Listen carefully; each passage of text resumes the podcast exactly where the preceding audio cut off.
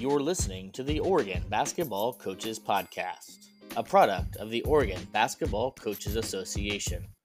To learn more, visit our website at or.nhsbca.org.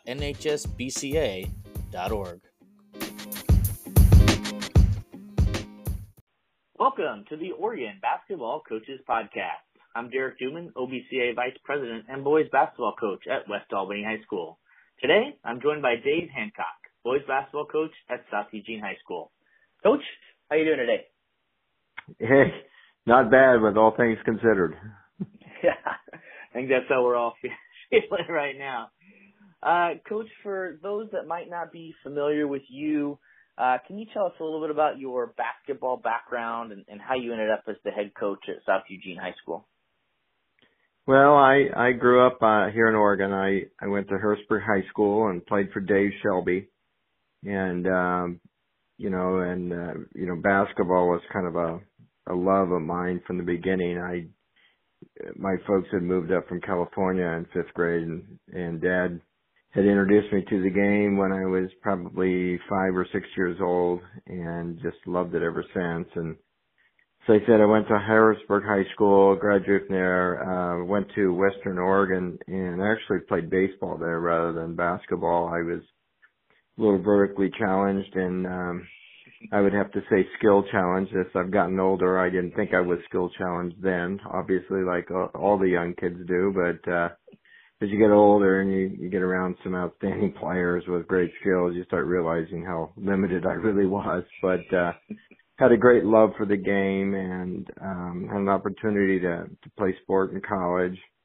and um then I um journeyed overseas I I when I graduated I could either start coaching or start go teaching and or go overseas and at that time in 82 it was kind of a, a pretty intriguing offer to go overseas and play baseball for a few years which I did and then I started coaching over there um, really started my basketball career at 23 uh, over there coaching uh, a men's team. Actually, I think I was the uh, just about the youngest guy on the team as the head coach. Very cool. Uh, what part of us? It was in Australia, correct? Yeah. Yeah. So I was what, in what Perth. Okay. Yeah, Perth, Perth, Australia, which is on the west coast down there. Uh, there's only, I think, five major cities down there, and uh, we were on the west coast, kind of isolated out there, but um, tremendous, tremendous area and um, great place, just beautiful, and um, you know, shorts all year round, and it was gorgeous. And uh, I went over originally for a two-year stint uh, with a baseball contract and coached basketball in the off season, and um didn't really make enough money to, you know, that, I mean, the baseball was more of just to see the world. It wasn't, you know, a, a lucrative contract or anything, but it was a chance to see the world and, and I got involved in the basketball there and we had some, you know, really early success, uh, coaching what they call in a state league. Uh, it was an open men's, um, division. It was like the highest division in, for, you know, in the state and we had some great success and kind of one thing led to another and I was able to I applied for and got the head coaching job of the of the state under 18 boys team uh in 84 and I was um that that team plays in a national tournament so uh they they go off to a national tournament and it's a week long tournament usually played in one of the major cities uh, in Australia usually on the east coast and um didn't do too well the first year. Um, I think we lost every single game and, um, kind of looked at that group and said, you know, uh, there's some pretty good talent here. They just had never ever won. West Australia had never won anything in basketball. And so we, um, put together a fundraiser and we brought them over here to the U.S. and state of Oregon and we toured, uh, 12 games here in Oregon and kind of played all different levels. And at that time, it was like 1A, 2A, 3A, and so we played some 1As, some 2As, and some 3As, and uh, the kids had great success. And in um, six of those kids, seven of those kids were returning on the under 18 state team the following year, and um, I got the job again. Um, maybe maybe by default nobody else wanted it, but we we joined up with um three really good kids and two of them were outstanding um who had come into that age bracket and one of them was um Luke Longley.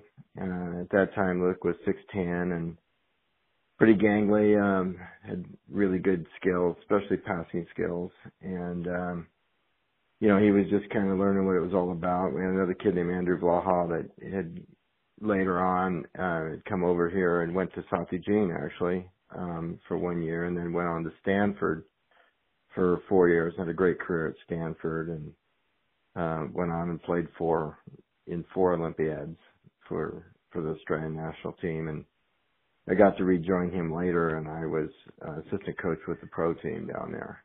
So it was just a good start. You know, we had won, we ended up winning the national championship in 1985 down there. And, uh, that opened up a lot of doors and I ended up getting a full-time, uh, job as a basketball director for one of the clubs, uh, head coach and basketball director over, I overlooked everything from under 10s all the way through senior and open play and, uh, you know, we we did that for a few years, and uh, then um, for some reason I don't know how it happened, but I ended up coaching the uh, the women's representative team from Western Australia in the national um, competition, and they actually played a league.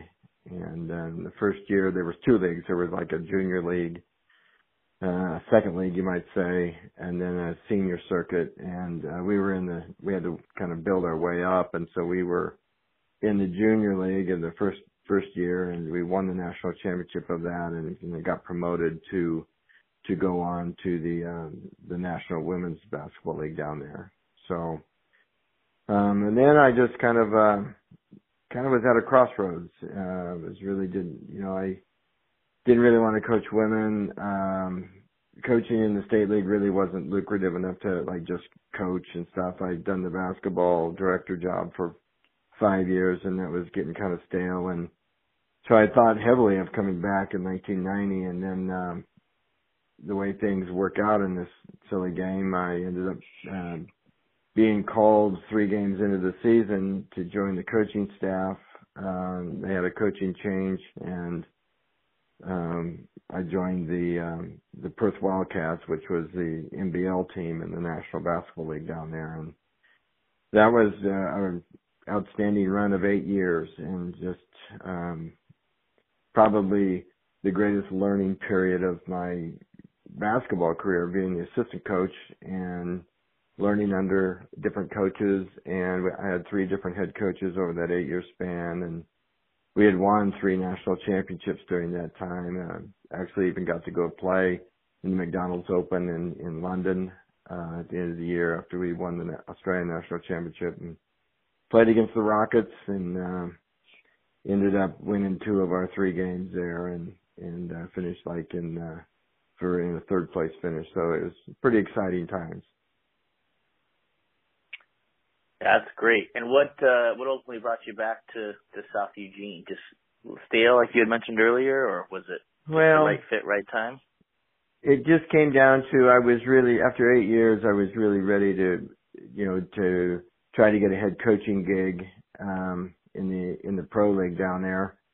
Um, I had um, a lot of ex- what I felt was you know ample experience on a winning program, and but there was just there wasn't that many um, professional teams in the league down there, and it was very hard to um, to get you know to get a head coaching job and you know, and I just in 1998, I just said, you know, I think it's time, and uh, came back and um, went to uh, school again. Went back to school and got my master's degree, and that's actually where I met Doug Paquette. We were in the same class, and you know how summer goes when you're doing your master's. You kind of get, uh, at least for me, I kind of wander a little bit, and um, was sitting there doodling basketball plays in my notepad, and uh, yeah, I guess it wasn't a notepad then. It was old school. It was, you know, paper and, and pen.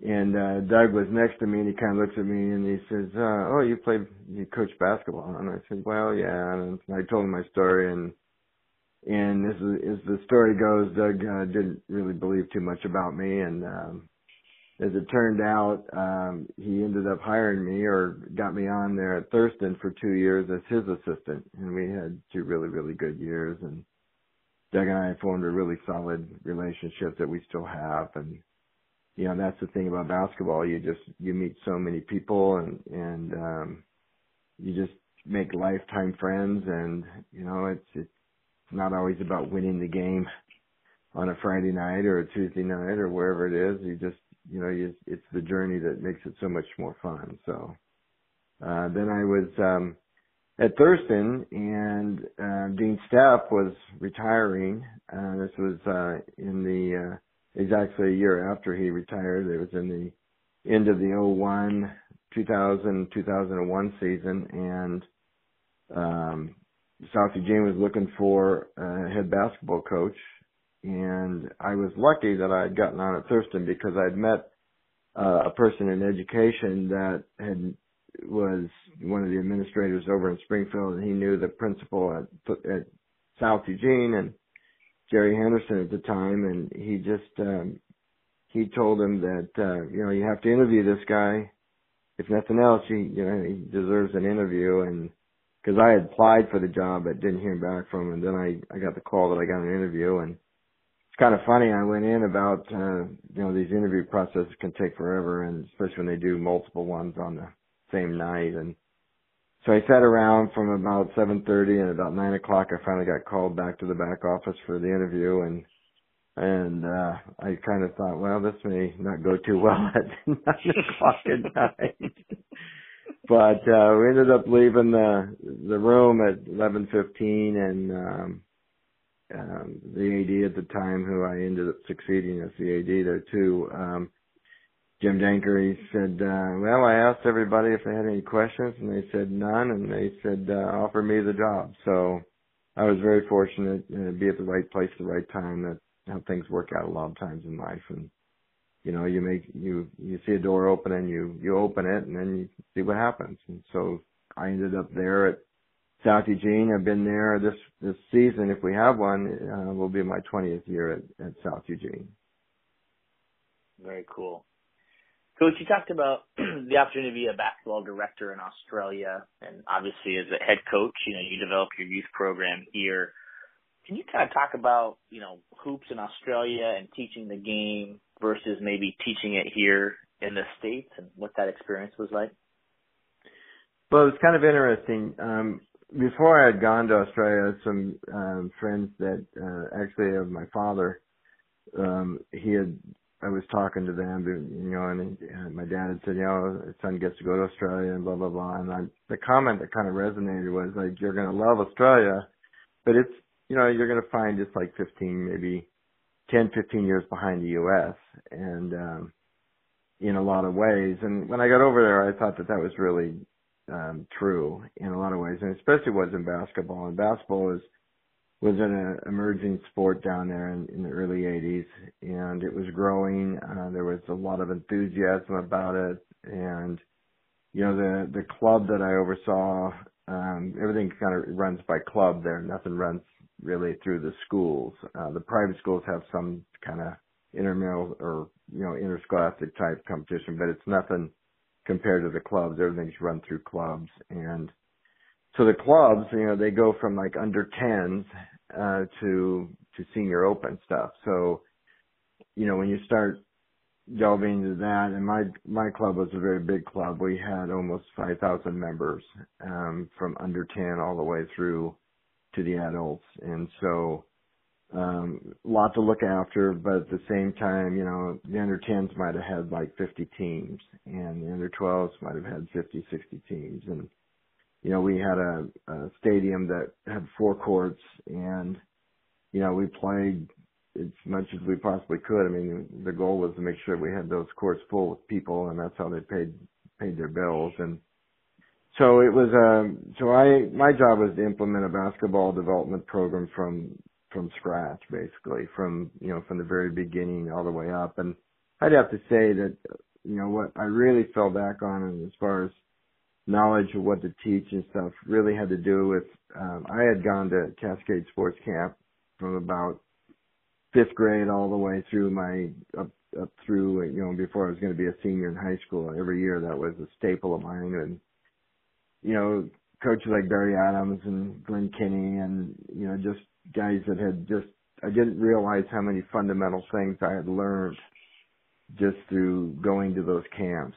And um of course Dave Shelby was just outstanding in, in fundamentals and stuff and especially in shooting and just just different you know, all aspects of the game, understanding the game and um, you know, little things like how to block out and, you know, all those kind of things. And that's really what I fell back on. And so we started the program there. I mean, there was tremendous talent back then. I mean, just really good athletes. And, uh, but they were very, very raw. And, um, when it came to basketball, I mean, it was sometimes it was like, you know, like that recess time, you throw the ball out and you just wonder what the heck's going to happen here, you know. but, uh, and their concepts of the game were very limited. So I had an advantage just from my background that um I grew up with that I was able to do things that um that was second nature to me because I learned from a you know very young age and but they were all new to them. So um you know that's really what that job was about was developing the game of basketball in that one particular suburb of Perth. You know Perth is a little over a million people, and so it's not a small town. You know, I mean, it's like you look at the Portland metropolitan area, and that's what you're looking at there. And um, each suburb had had a had a basketball program, and that's who we competed with locally there. Very cool. Do you feel like you're still teaching? Obviously, maybe at the younger levels, but do you feel like when you're coaching and teaching those drills and here in the states and at South Eugene that the kids are maybe just more familiar with it, or you know, do you still harp on those same things? Do you move on quicker? You know, how is that kind of different than when you were developing that program back there? Well, you know, I think that we definitely, you know, you you you can move to from one one um set of skills to another quicker here, but you still teach the basic fundamental things. You start with you know, a chest pass with your thumbs in and you rotate your thumbs down, you backspin the ball and you, I mean, you do that. We still do that every day, uh, in practice and not just the first week, but we, you know, our practices are pretty well scripted out and, um, you know, it's always, we, we start from the basics every day and we, we do those basics every single day. I don't think that you know, the game is the players have might have gotten more athletic and everything, but the fundamentals haven't changed. And you know, I learned that from from some people that I I, I was very fortunate. I I had mentors and people I was able to learn from that had I not gone to Australia, I would have never ever had those opportunities. And oddly enough, a lot of those people were Americans. Um, Lute Olson came out and did clinics and got to know him real well and Bobby Knight came out and did clinics and you know, you get to know these these people real well. And later on when I was with the the pro team I um through uh Dick Helm, Dick Helm was the assistant coach of Lenny Wilkens and Dick taught me so much um about the game uh, strategically. And just you know, it was just really fun to be a sponge around him. And then he invited me back to travel for a week or so during our off season because we played at that time we played basketball down there and the opposite season is here.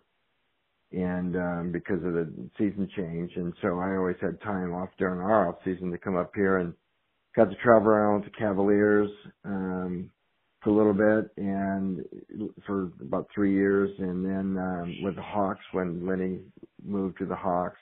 And um and then when Luke got into the NBA, um Luke made it available for me to spend some time with the Bulls.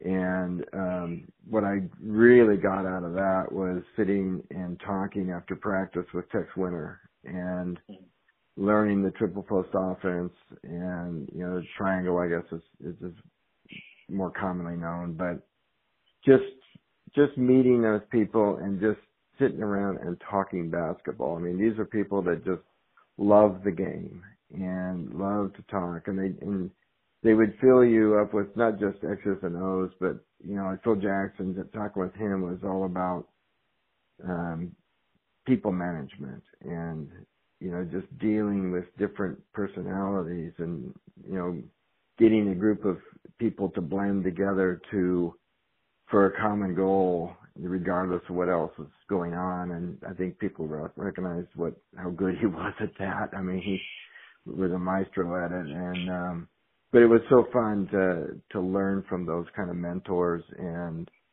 just you know, I last time I look back at my career, I think I, you know, I'm 61 this year, and so I've been in the game for all my life basically, and I wonder where I'd been if I'd just stayed here in, in high school. I think I still would have grown and learned and had great high school coaches learn from, like I mentioned, Barry Adams and those, the likes of those, and Dave Shelby's and all those coaches in Oregon, and and I think Oregon has tremendous coaches. I think there's so many people that you can just sit and talk with and and learn from and share ideas and, and it doesn't always have to be about X's and O's. I mean it's teaching fundamentals, it's teaching you know, team chemistry, it's it's um you know, little things that you just pick up along the way and you know, those are things that I just will always be grateful for and just, you know, thank thank the Lord that I was able to um be that lucky to be in a position to to learn from those kind of people. Yeah, that's that sounds like an awesome experience. awesome experience, coach. Uh, can you talk about you know you mentioned maybe um, some of the things that you learned, but obviously you know the professional level, you know as an assistant coach and you know getting to be around uh, you know Luke Longley and uh, Tex Winter what are some of the things that you learned that, that you kind of adapted to the high school game that, that you feel like are really important uh, that you kind of emphasize every year? Well, one of the one of the things that um, I I learned the importance of was individual workouts, and it's something I got to be honest with you that I've missed the most being a head coach. And you know, in the high school situation, you don't have near the time that you do, you know, in a club situation when you can bring kids in and bring players in and just just work with them, you know, put them through a 45 minute workout and um and learning how to do repetitions that way and how important that is because you see the results and the, the players see the results of how how they improve so much and so quickly. I think, you know, so much of what we do um, and it probably wasn't that way when I played because we didn't play as many games and we didn't have an AAU ball and we didn't have, you know, the summer programs that were so intense like they are now. And, you know, now we spend so many hours, so many more hours playing the game and not, not near as many hours practicing the game. And, you know, I think the individual workouts is one of the biggest things I took away from, and that was, partly because it was you know a main part of my job. You know, I, I as an assistant coach, I broke down film and and helped devise game plans and you know we but you know when the, the game was on I would whisper things in the head coach's ear but it was never you know my job was to to maybe throw out four or five things that you think might be coming up and um or this sub went in and so you counter and you know so the game becomes much more of a chess match even so, you know, in high school, I mean, high school, you, you you're limited with, you don't have as much depth or as much talent, uh, as you do say at that pro level, but, um, but you know, it's a lot of things the same. If you've done your homework and did some scouting, it's not about just learning their plays and if they say one, well, they're going to do this, and if they say two, they're going to do this. It's more about learning the individual players on each team and their tendencies and what they like to do and you know, where do they like to get their shots from and, you know, that kind of stuff. And you can limit those things or at least detour it, you can, you can, you know, try to keep yourself in a ball game, even if you have less talent sometimes. And those are things that, that I think that was instrumental when I look back at things. Um, I go, well, where did I really pick that up? And it was during my eight years as an assistant coach. I think that I think if a, a person is serious about coaching and they really want to be in it for a long time, you know, being the head coach and and um, you know, that's fun and everything, but like Dick Helm used to always tell me, you got to remember the head coach's chair is, is about three feet higher than the assistant coaches, and you know, it kind of sticks out there all the time, and so you got a lot of other things on your plate, and the assistant coaches have more time, and they can work individually with players, and they can they can you know do those things to help players get better, and that that part of it I really really enjoyed. Yeah, how do you guys? Obviously, as a as a six A school, you have the the five A six A um, off season model, uh, practice model with uh, six hours a week. Um, mm-hmm. You're no longer in the rule of two. So how have you guys kind of set that up to to maybe help with that skill development to get your kids uh, ready and, and improve their skills? What does that look like? Well, you know, we don't. I got to be honest with you. I don't you know, with my job as AD, I don't have that much time, and I'm also very cognizant of kids how much basketball that they play, and so you know we we break it down like we only we only go six hours a week, and we um break it into half of that is weight training and and um in the gym in the weight in the weight room and we just count that as some of our hours and and then when we're on the court, it's all individual breakdown stuff. You know, and the difference is we're not one on one. It's, you know, we can have more than just two athletes there. So, you know, during that time of the year, we might have six or seven and, um, of the varsity type players. And then, um, we have some of the younger kids that, that join, but their, their job is really to kind of watch the varsity players and see how it's done. You know, like this is the commitment you're gonna have to put in, and this is what you do. But we we break it down into a lot of fundamental. Um, I have to be honest with you, mostly it's all offensive fundamental skills, and um, not near as much defensive there, other than you know just stance and stuff like that. But that's mostly also done from getting stronger and you know building your legs up and getting stronger hips and being able to be in a position to to play defense. So that's kind of done in the weight room and stuff. And our our weight programs are pretty much based around basketball type workouts. You know, squats and deadlifts, a lot of deadlifts, and you know some upper body work, but a lot of lower body work and um, you know building up the the strengths down there on the bottom. Uh, not to be bulky or anything, but just to be strong and explosive. So, yeah, we just that's the way it kind of works, and we'll do that. We don't even start when school starts. Like we don't start with anything until usually the sixth week, and um, if on a normal school year. So we usually, well, it's about the fifth week actually, but we start and. um you know, and it just we gradually build into it. We might go four hours for a couple of weeks, and then we kind of build up to six as the season gets closer. And and we don't let any kids join that are doing other sports.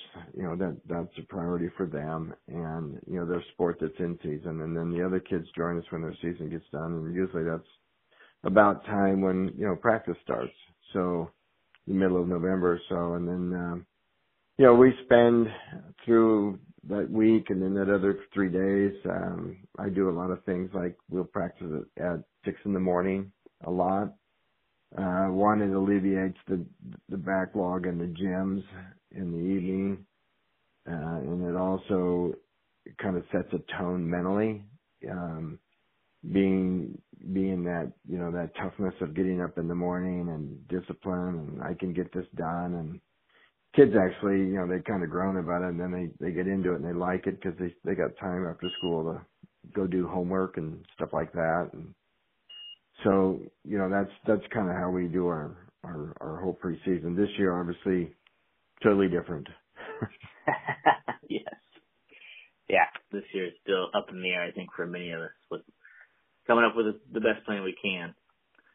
Yeah. Um, before we go to a break, Coach, I want to ask you about you know you've had the opportunity to to work with some some very talented players. You know, you mentioned you know Luke Longley, uh, obviously probably the biggest name that listeners would know. But even at South Eugene, you know, you've had some players that have gone on to play high level college basketball. Uh, how do you coach those kids differently? You know, the, the, the players that you know are gifted and, and maybe have bigger or better things they're going on to, uh, you know, how do you approach coaching them differently than, than your average or or the rest of their teammates? Well, you know, I don't.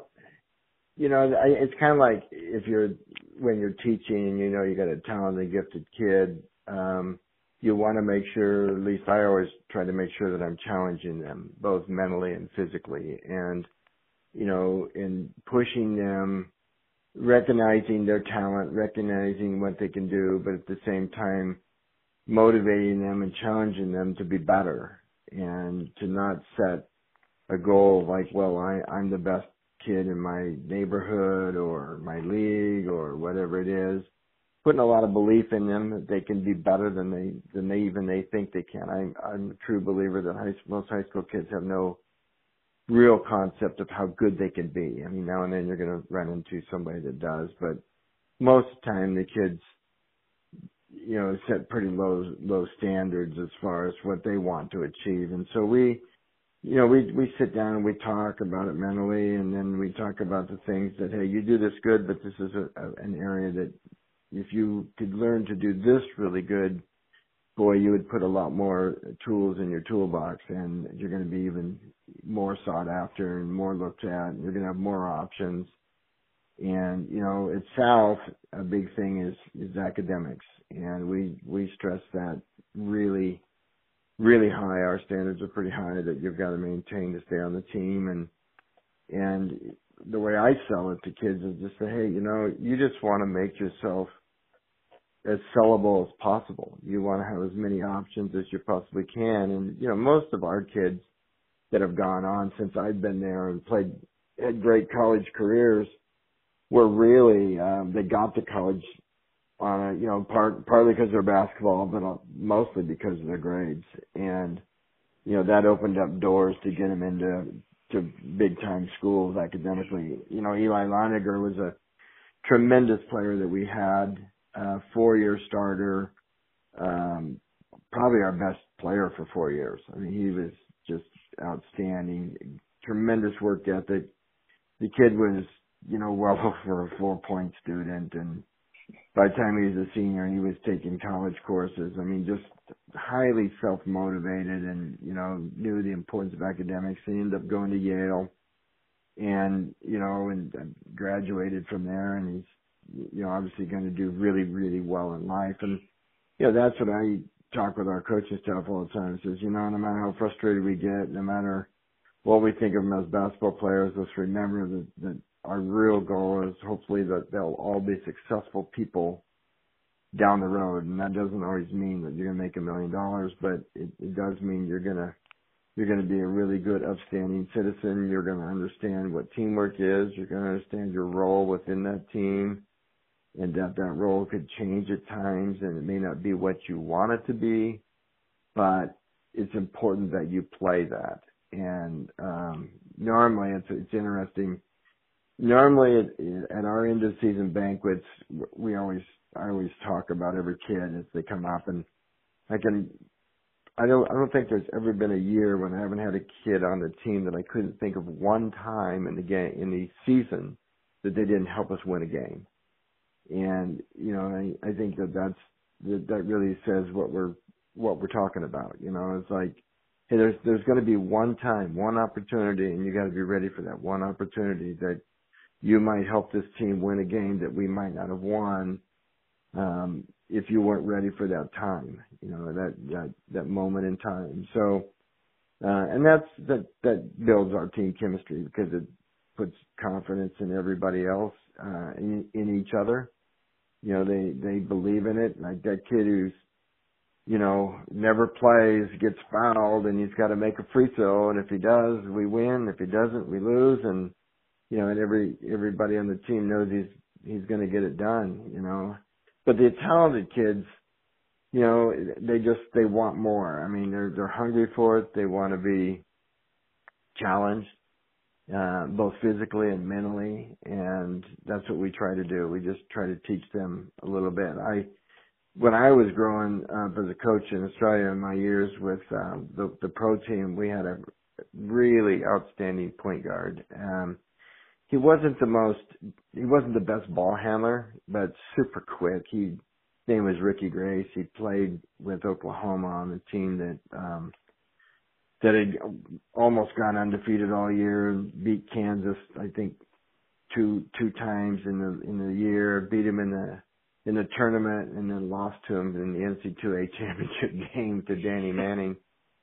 But he played with Mookie Blaylock and the Grants, Horace Grant, and you know Stacy King, and so he was he was interesting because I was young as a coach, and here's this guy with all this talent. I got to be honest, I was really intimidated by him. You know, we started doing individuals, and and he made it good for me. He goes, he goes, Davey said, I I want to get better, and I know you put a lot of time in watching and studying, and I want you to spend time with me on video, and I want you to break my game down and be honest with me, and and so our our individual workouts were really really um as educational and good for me. I, he made me a much better coach by the way his attitude was and how he how he wanted and, and trusted and believed in what I was doing. So, you know, I think that's that's such a key. I mean, you you just got to build a trust level with your players, and you got to get them to to not think. You know, coaches sometimes you see the mistake that they know everything, they script every play, they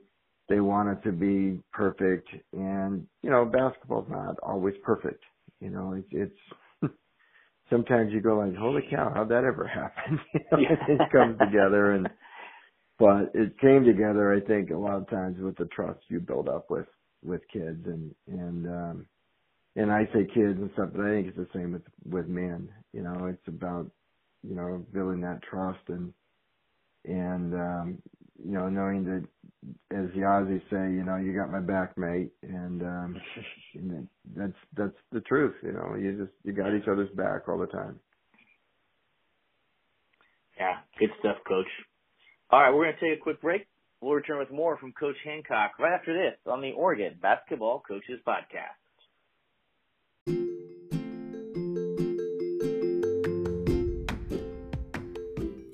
The start of school means it's time to sign up or renew your Oregon Basketball Coaches Association membership. OBCA membership includes access to exclusive resources that help personalize instruction, understand players' mindsets, and maximize the impact of your practices. Members also receive access to the OBCA mentoring program and have a voice in improving the game at the state level. Membership starts at just $15 a year. Register online today at or.nhsbca.org.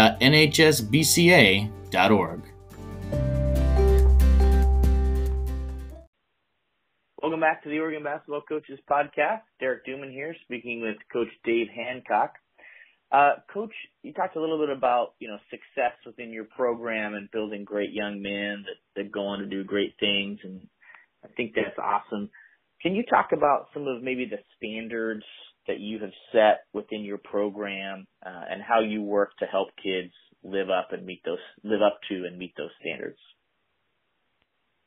Well, I think it starts by um, that, and this is what I learned all the time when I was a player, and my coaches. I was fortunate to have just outstanding coaches in all the sports that I played, and you know, the one thing that was resonated all the time, and it came also from my father, who um, you know, he wasn't a coach or anything, but you know, just his work ethic was enormous, and it just it was always by example. It was never telling me you got to do this or do that. It was just it was kind of like subconsciously watch me and I'll show you how to get this done. And so, you know, I never asked my kids ever to do anything that I that I don't that I wouldn't do myself. You know, it goes to the old thing like you're the first at, at practice before any kid shows up and you're the last one to leave. And, you know, and if something has to be done, like the, the shirts have got to be put in a basket and brought to the laundry, well, you do that. And, you know, and then the next thing you know, you, you get a kid saying, Hey, coach, I'll, I'll, I'll put them in the laundry tonight, you know, you, you take off,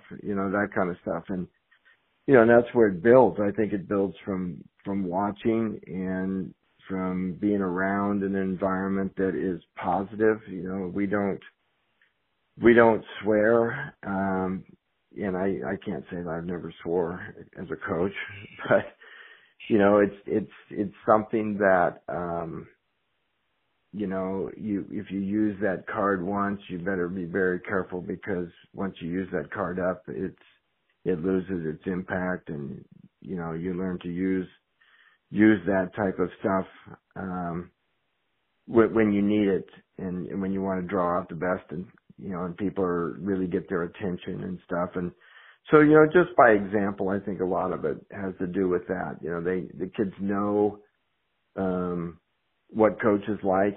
The kids know the coach can get fired up. The kids know that um that you know he's not going to settle for second best and if you get beat it's not the end of the world but we're going to go back to work and we're going to we're going to get better um i think that um in high school at least um i tell our staff this all the time i said look you know i have days when i'm down or not not necessarily down but tired and and um and I said you just can't you got to put that away. I mean like you got 2 hours here, you got to show them what we preach that you get to come to practice, that you can forget about everything else and just enjoy it and let it go and just have fun and I I tell our coaches, you know, you've got to be more motivated than the kids every day.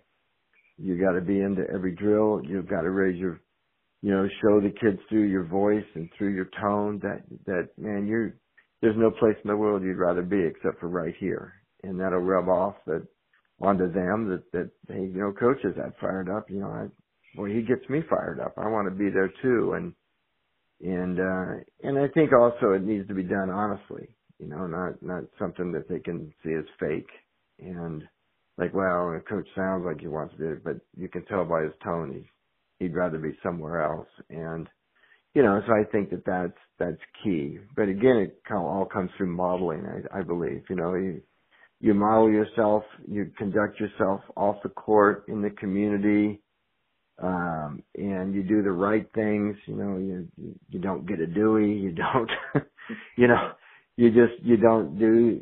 You know, you you're kind of on display all the time when you're a high school coach, and especially in your community, especially in smaller towns and um you know you can go here even in Eugene you know I can be over at the the Lane Forest Products and getting getting you know a load of bark mulch is spread around my house and you know the the guys there they know me they know who they are hey what's your team's going to be like this year you going to have a good team and it's like sometimes I walk away and I'm just astounded you know my wife we'll go out to dinner and someone will say, start talking to me and my wife will say, do you know who that was? And I say, you know, I have no idea.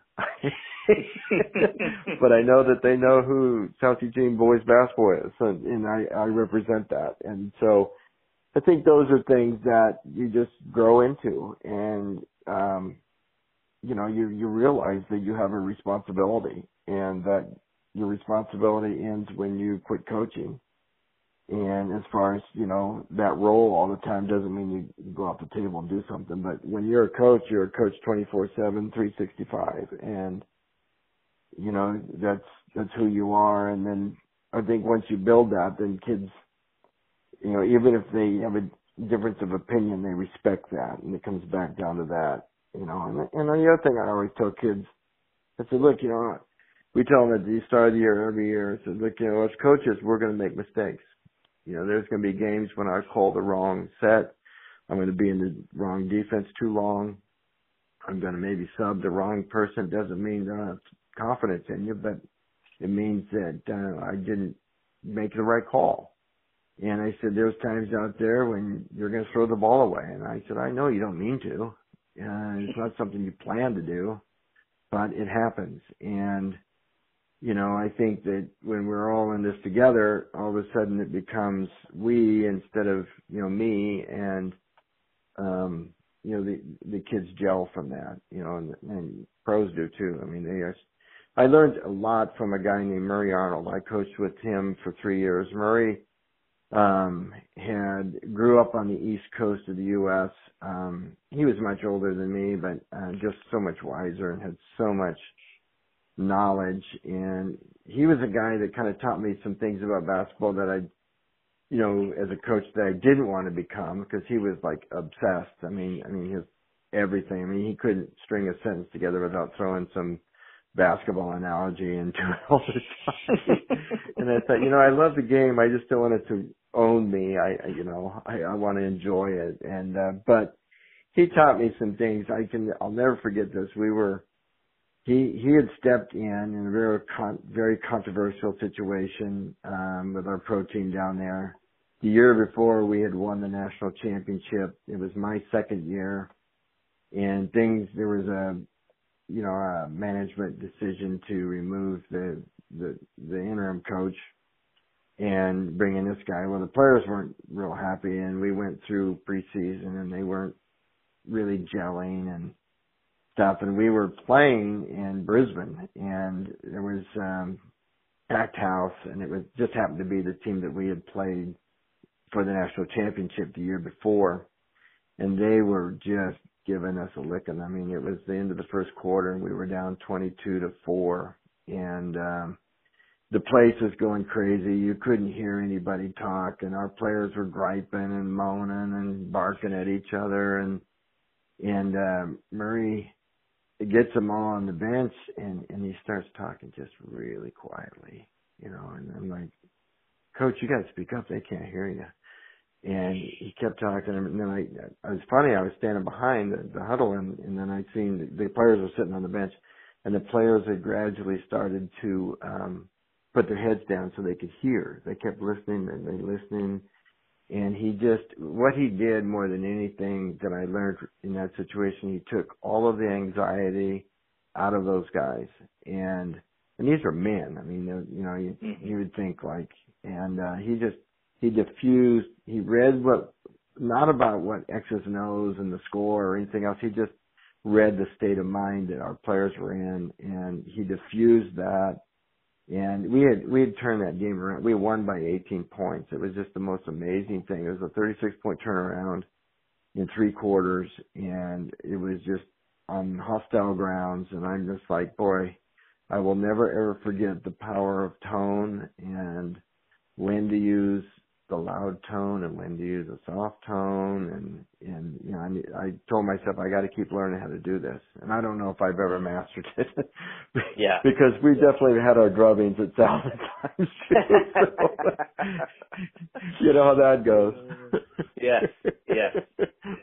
No, Anybody who's ever coached knows how that goes. oh, absolutely. Absolutely. But like you said, I think, you know, figuring out when to when to change those tones and when your team needs it is is one of the most powerful things you can do as a coach. Oh. I mean, it just makes a world of difference for your kids. It or was men. remarkable. yeah. Very yeah. cool. Coach, I want to talk to you a little about, you know, you brought up, you know, got to work with Tex Winter and learned a little bit about the triangle offense. Um, and I know that, that you were running it maybe not that long ago and maybe still are now. Uh, you know, you don't need to tell everybody your well, we do. this podcast. I mean, but yeah, can you basically about, we do. Yeah, how have you kind of adapted that uh, from maybe what it was to maybe fitting more of today's style of, of game? Well, um, you know, there's just different aspects of it. I mean, the the whole concept. I I fell in love with it. I just thought that hey, you know, this is the way the game should be played, and you know, we all as coaches, we all find our niche of what we really like and up until then I had seen mostly set structures and that's what I grew up with. Um, or maybe something semi motion like flex or something that, you know, but still had a continuity type, uh, offense to it. And, um, and so I just really loved it. And so I was really just nothing but triangle for most of the years, at, the first few years at South over and over and over. And, as the years have gone by, you know, we looked at a lot of stuff and, you know, we said like, you know, we've got this person in a, in, say a guard, a good penetrating guard. And I go, you know, I don't, they're not gaining, they don't understand that even in the triangle you can penetrate, but at the same time, so they were always like doing entry passes and, you know, never getting the ball back. And so we, we kind of morphed a little bit into Villanova stuff and um but we kept a lot of the same concepts. You know, we kept the blind pig action, we kept the you know, the post cutting rules. We kept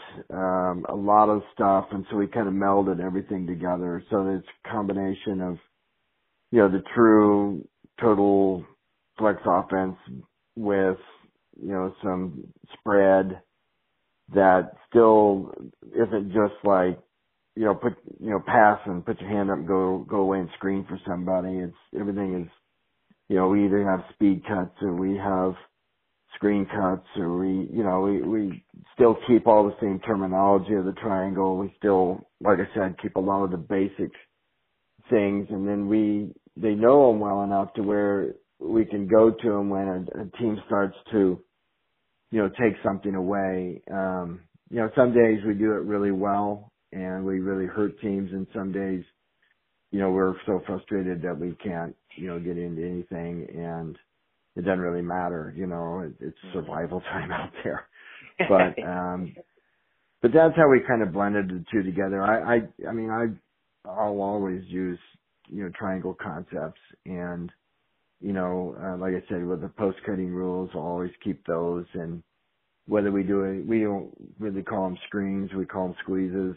Like, you know, if we basket cut or we squeeze. If we squeeze means we're screening for somebody and if we basket cut, you know, it's a speed cut and you go as fast as you can and you get to the rim and balance the court, the whole concept of 15 to 18 feet apart, uh, and use the entire court, um, or the half court, you know, to, to run your offense. And, you know, and I'm like any other coach, you know, I steal little things that I really like from other teams' offenses and I may not run all their total offense, but we like little set stuff out of it. We we run a lot of set stuff and, you know, our basic, you know, the offense or or triangle is a combination of both those and that's kind of what we start with. But, you know, we have sets where we get bogged down and the thing we loved I loved in high school about the triangle so much is you could put anybody in all five positions so you don't have to have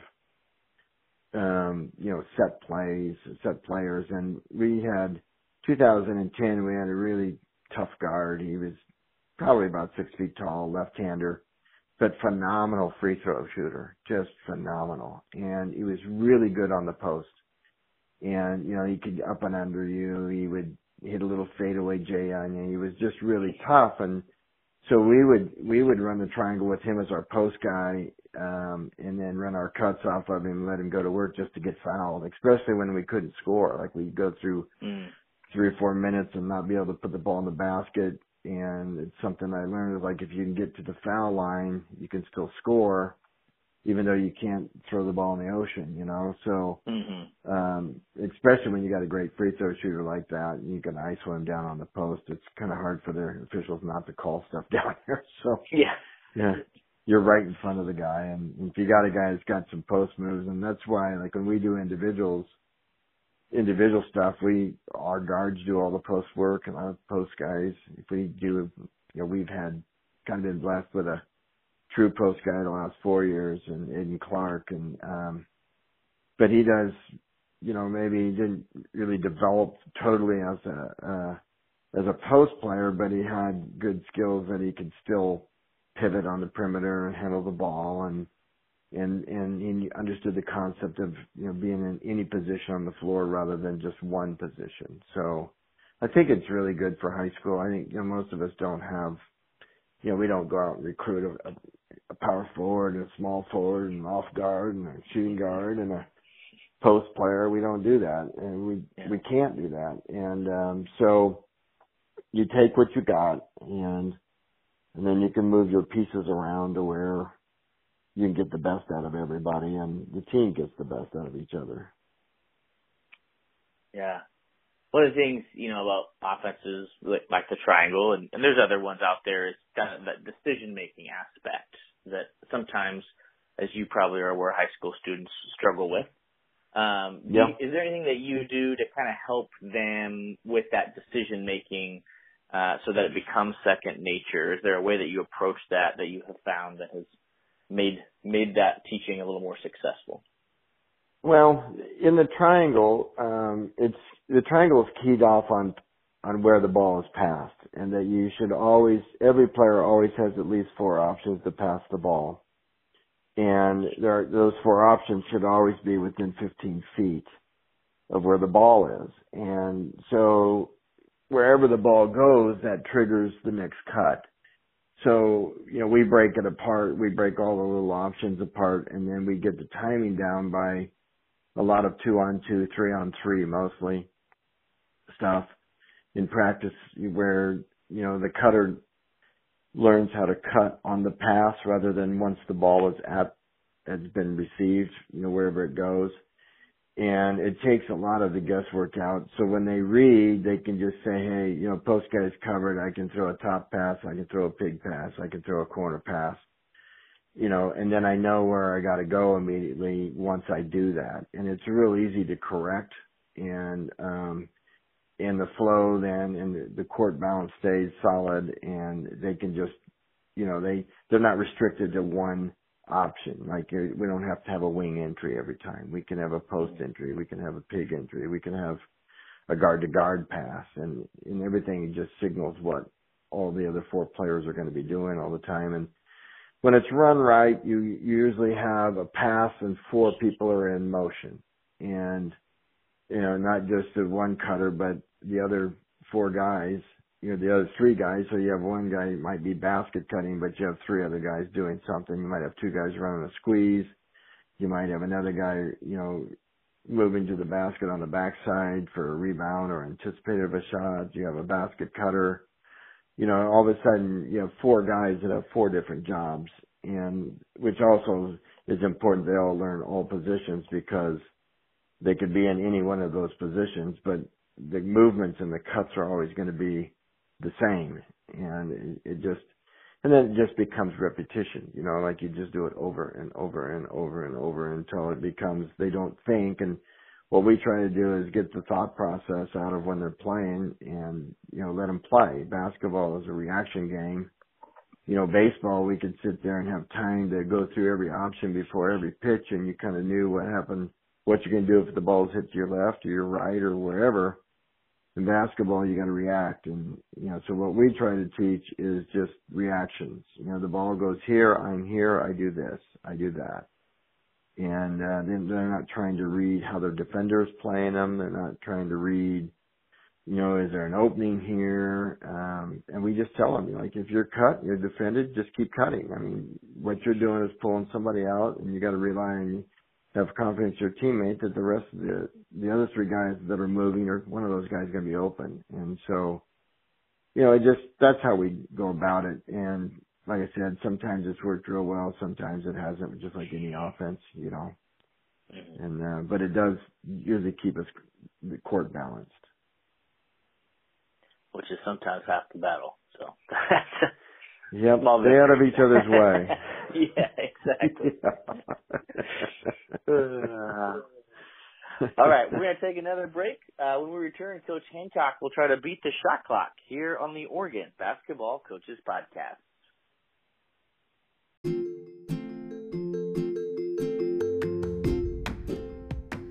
Want more from the Oregon Basketball Coaches Podcast? You can listen to all our episodes at our website, anchor.fm slash OBCA, or subscribe to our podcast on Spotify, Apple Podcasts, or wherever you get your podcasts.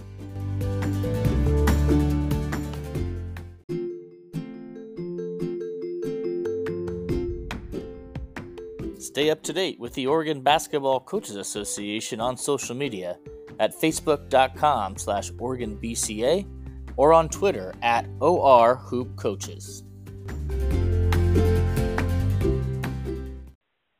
Welcome back to the Oregon Basketball Coaches Podcast. We're talking with Coach Dave Hancock. Uh, Coach, for my next set of questions, I'm going to put 35 seconds on the clock, uh, and I'm going to ask you some rapid fire questions that should only uh, have one to two word answers. And we're going to see how quickly, or I should say, how many questions we're going to get through in 35 seconds. Sound good? Yeah. Alrighty. See how it works. Uh, starting now, do you think Oregon high school basketball should have a shot clock? Absolutely. Absolutely. The game, um, we're way behind everywhere else in the world. And, and, um, you know, it, it speeds the game up. It, it makes the players much better. They got to read situations quicker. I mean, I'm a big proponent for a shot clock. If you're up three points with less than 10 seconds, do you foul? Um, I don't play that game. I I defend a three, but I never send them to the free throw line. I too many things can happen after a missed free throw, so um, we play it out and um, try to defend the three. What's your favorite way to guard on-ball screens? Oh, we vary it up. We don't just always do one way. Sometimes we hedge. Just depends on the scouting report and what we feel we can do. Sometimes we feel we can't. If we feel we can't handle a guard uh, that's coming off that screen, um, we don't. You know, we we might play it differently than somebody. I think we can trap. So you know, sometimes it's under, sometimes it's switch, sometimes it's um, you know hedge and and recover, and sometimes it's trap. How big of a lead do you need before you pull off a press?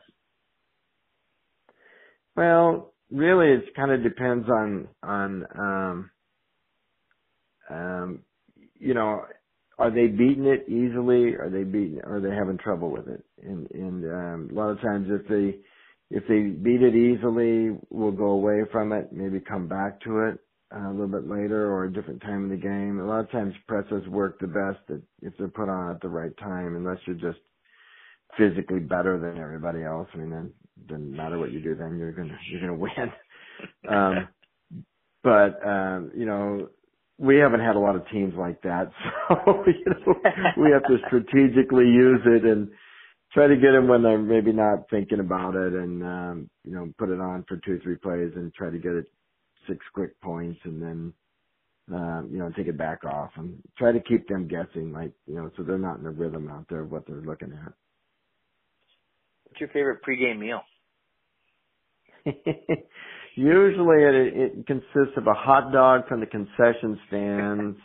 Uh, if they have a good night, you know, I might get the, um, teriyaki chicken, uh, but no. that's usually what it is. what's, uh, what's one word officials would use to describe you?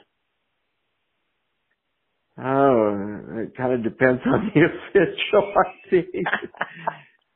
you know, I hope that they, uh, uh, you know, I don't get a lot of T's. I think I've had one T in 20 years. And, um, and normally we get a relationship to where they go, you know, hey, uh, right, I've had enough. And then I, I know that I need to back off, you know. I hope that they, you know, the comment is that, you know, he's fun to work with. Um, his kids will be well coached.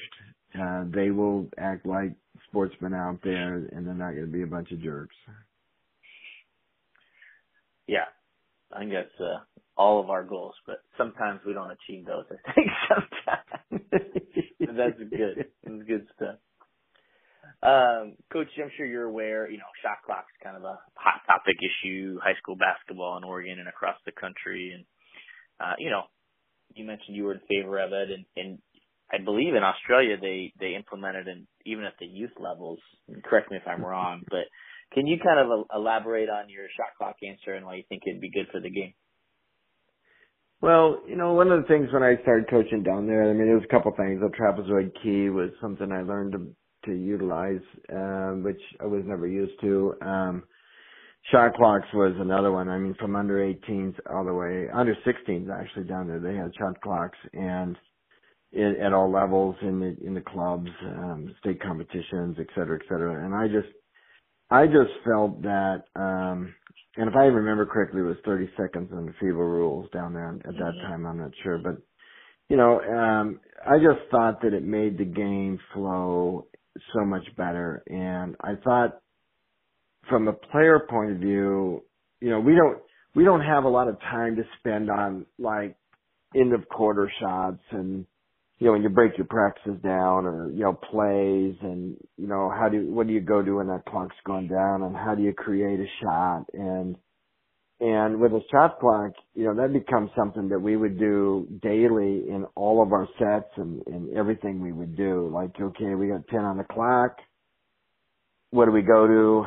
you know, and so everybody knew what was going on and everybody became much more aware of the game. I just thought they understood the game. It helped them understand the game better. I, I really just, I'm a big proponent of it. I just think that, um, we should definitely have it in, in our game. I know some states, I think there's 13 states in the U.S. that have a shot clock and, and I just think it makes, it, makes for better development of players. I really do. I just think from the mental aspect and and um, you know even skill work as far as this is how I got to create a shot. I think one of the biggest things we try to teach in individuals is how to create a shot and you know, a lot of kids are real good catch and shoot, and a lot of kids can go make a layup, and few kids can create a shot in between there, and you know, be able to pull up and and do a step back and create space and, and do those things. And I think when you got a shot clock in there, every player has got to develop those skills better. They they just they have to um, because you never know if the ball is going to be in your hands when the clock's going down. So you know, I, I just I just think it's something that we should really, you know, go to. I know there's a lot of an, anxiety against it. You know, you got to get ADs feel like you know now I got to get another official on the bench and they got to teach them how to run a shot clock and you know really it's it, it's not that hard and once it gets going it's easy and the cost of putting in shot clocks and stuff it's it's not every year you got to put a shot clock in so you know, initially there's going to be some expense, but I just think like, you know, we moved to three officials rather than two. I think that was a tremendous asset to the game. And, um, I think that the game needs to keep progressing and, you know, shot clock is part of it. Absolutely. How do you select team captains? What's that process look like? Well, you know, to be honest with you, a lot of our team captains select themselves and, um, you know, we look for leaders. Uh, we look for people who um, the teammates have trust in. Um, we don't do a vote. We don't do a selection. We it's named by the coaching staff, and uh, and I don't put so much emphasis on it that that um, you know, boy, this is special. You're captain. I mean, you know, um, basically you're going to go out and represent us in the way that we feel that our team should be represented. You're going to be the person that um, is going to be able to have the trust of everybody on the team. Uh, you're either going to be the person that's going to be uh, like a coach, first one there, last one to leave, and you're going to be the kind of guy that's going to be able to to communicate with all of our everybody, whether it's a freshman in the program or whether it's a senior and you're a senior and you know, I mean it's it's gotta it's gotta be someone that that that wants that responsibility to take it on as as being a leader and not just um say, Well I got a C on my letterman jacket, you know. And um you know, and we've had some outstanding, you know, players that have been our captains and been our leaders, but we ask all of our players, you know, to be captains, basically. You know, I mean, it, he he might go out there to start the game and talk with the officials and all that. And I said, if I usually use the line, I said, if you really want to be one, just think about how many shots he doesn't get in warm ups that you do, and got to treat it that way a little bit. You know, I mean, it's important, and we, you know, I rely a lot on them to communicate to the team. Like if a practice is canceled or got moved or we got bumped or we, I want you there 15 minutes early. I go through my captains and, you know, and, and they relay it to the team and, and that's the way we work it that way all the time. So that they've got ongoing jobs all the time and not just, you know, I'm just one of the boys. I show up late. I mean, our captain would never show up late and right. they will always be there on time. And, you know, that's, the other kids see that and they go, well, that's, that's why they're captains. You know, that's mm-hmm. it's a job I've earned. It's not like something that was given to you. So. Yeah. But after watching them for four years, you can kind of pick out some kids that you know are going to be good right. leaders. Yeah, and I do think in, in most scenarios like you're talking about, you know, the the kids know who the leaders are, right? I mean, they kind of they do. The cream rises to the top a little bit. Absolutely, they do. Yeah. You know, do you that's the way we talk to them. Yeah, absolutely. Do you have a favorite team building activity that you do? You know, um, we did some really, really cool stuff down in Australia in the pro team. Um, that was really like life bonding stuff, you know.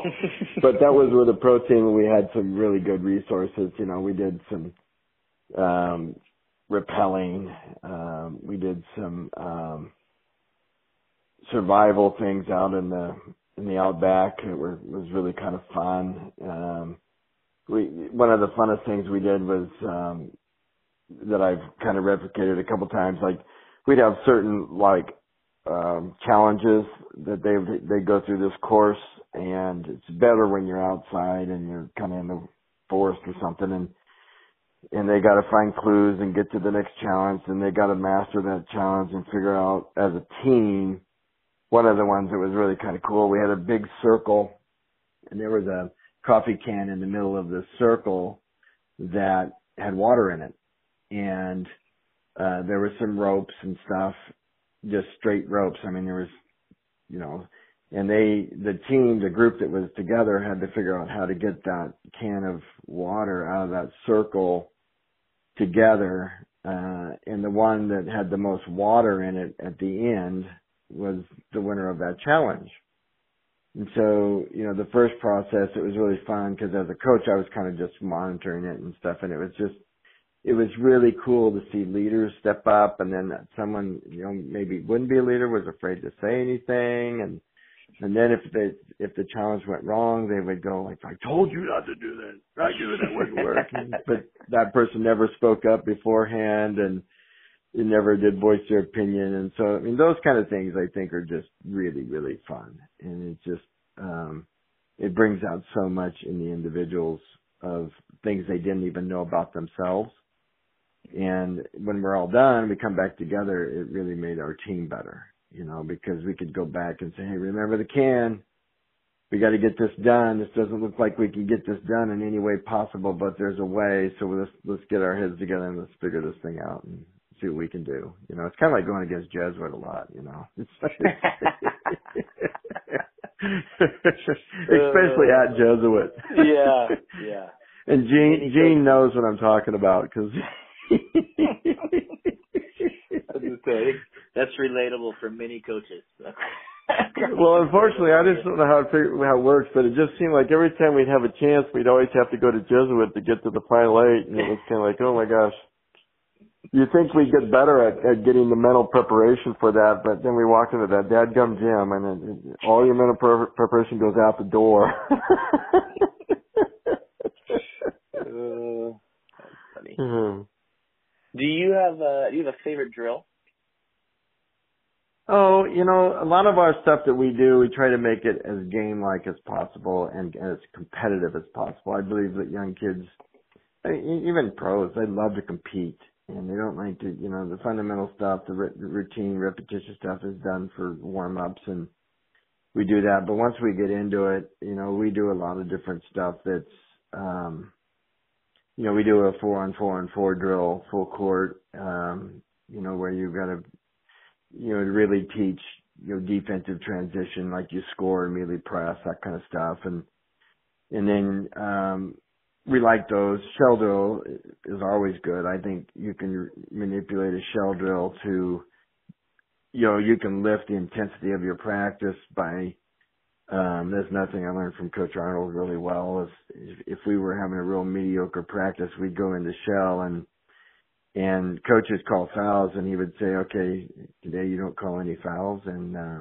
let them play because we're not very, we're not really intense." And and I was thinking like, well, I don't call fouls, you know. And anyway, I find out how the intensity level rose immediately when suddenly, you know, the competition was just allowed to be competitive and there was no fouls called. It was amazing. you know, mm-hmm. you know, sometimes we do things with no out of bounds and things like that where they got to keep playing and and not play the lines and that kind of stuff. And so, you know, I mean, I I don't know if I have a favorite one, but I whatever we do, we try to make it competitive. And a lot of times, I believe kids need to get up and down the floor, so we scrimmage a lot, and it's a lot of stop start stuff like freeze, stay where you're at, where are we at? Okay, now let's go again, mm-hmm. and uh, you know, and play. So, you know, I, I want them to be intense. I, you know, it doesn't have to be pretty, and doesn't have to be perfect.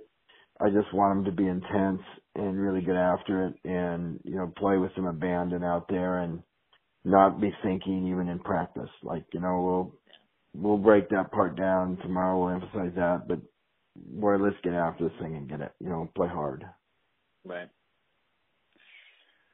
Well, Coach, that's all I got for you. Thank you so much for taking the time to chat with us today. I really appreciate it.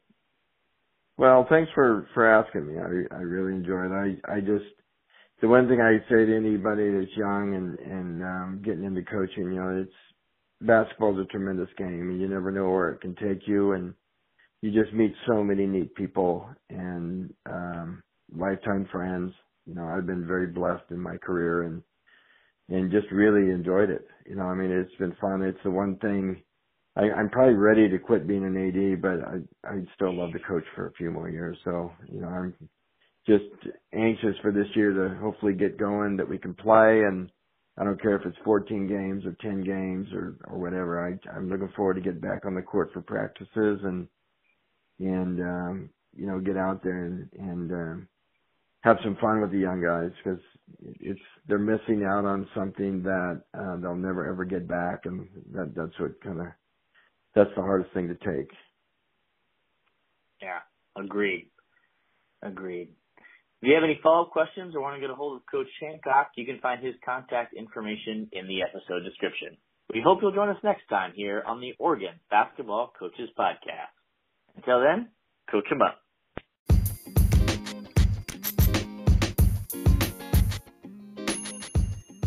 Thank you for listening to the Oregon Basketball Coaches Podcast. Is there a coach you'd like to hear from or a topic you'd like to hear us discuss? You can write us a message on the Anchor website or send us an email at OregonBasketballCoaches at gmail.com. You can also subscribe to this podcast on Spotify.